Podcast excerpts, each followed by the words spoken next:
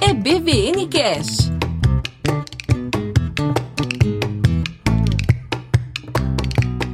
Olá, discípulos! A ver, ¿te has sentido con dificultad para conciliar el sueño? ¿O simplemente ha dormido muchísimo? ¿O tu estado de ánimo ha estado irritable o bajo la mayoría de las veces? ¿Has notado un cambio grande en el apetito, cansancio, falta de energía, sentimientos de inutilidad, odio a sí mismo y culpa? ¿O dificultad para concentrarte o sentimientos de desesperanza o abandono? ou hasta mesmo pensamentos repetitivos de muerte ou suicídio, ou pérdida de prazer em atividades que solía hacerte feliz.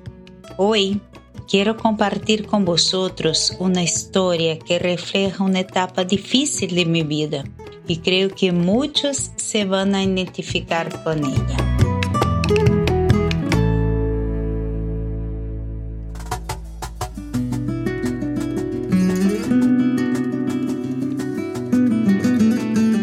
Historia completa la puedes leerla en el libro de Primera Reis a partir del capítulo 18.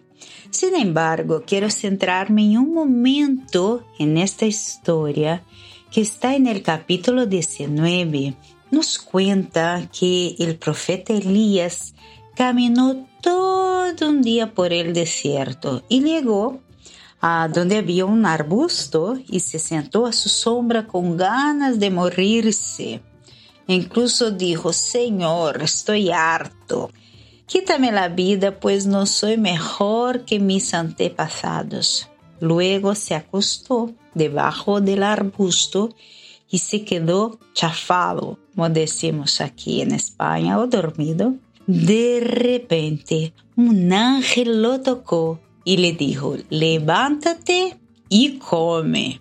Oh, fijaos que justo antes que él cayera sobre una gran depresión, había vivido una experiencia increíble derrotando 450 profetas falsos de Baal.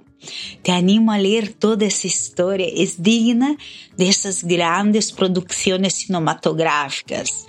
Total, tuvo una gran victoria y vivió una experiencia increíble con Dios.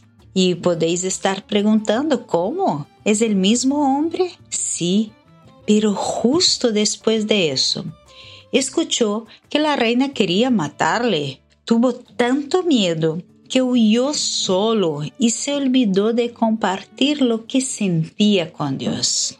A ver, ¿Cuántas veces hemos pensado y sentido lo mismo que el profeta?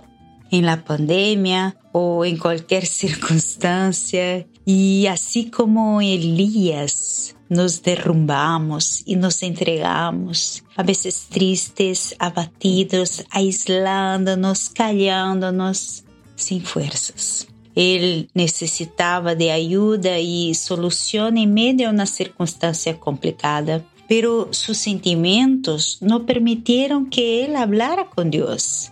A veces la desesperación, la tristeza, la soledad, la desesperanza nos nubla la razón.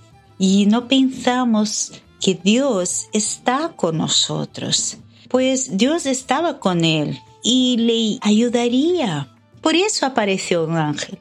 Me siento tan identificada con él, pues en un momento de mi vida estuve así y os confieso que pensé en serio que Dios no estaba conmigo, que tampoco me amaba o que se preocupaba conmigo. incluso he cuestionado su existencia. Pero dice la historia que un ángel le había dejado comida y bebida.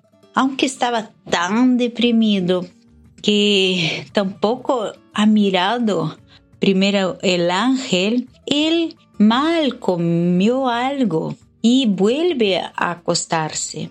Pero el ángel vio que siquiera tenía fuerzas, y vuelve y le toca y le dice que comiera y que se levantara, porque el ángel sabía que él necesitaba ir al encuentro de Dios hacia el monte de Dios, Horeb, porque allí tendría un encuentro increíble con Él. Aleluyas.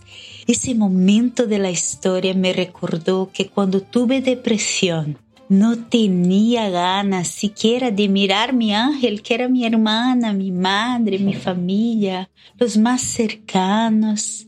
Pero Dios usó el ángel.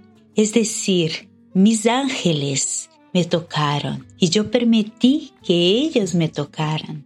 Y aunque no tenía fuerzas de mirarles en mi primer momento de depresión, he permitido que mis ángeles me tocaran. Los psicólogos, los pastores, consejeros, la familia, los amigos, la iglesia, cualquiera puede ser tu ángel.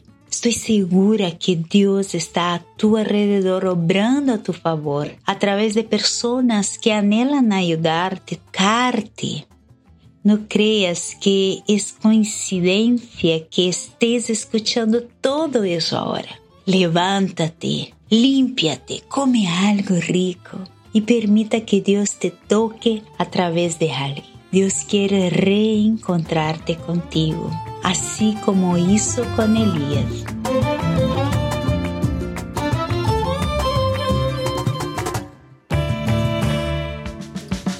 Siga o EBVN Cash nas redes sociais.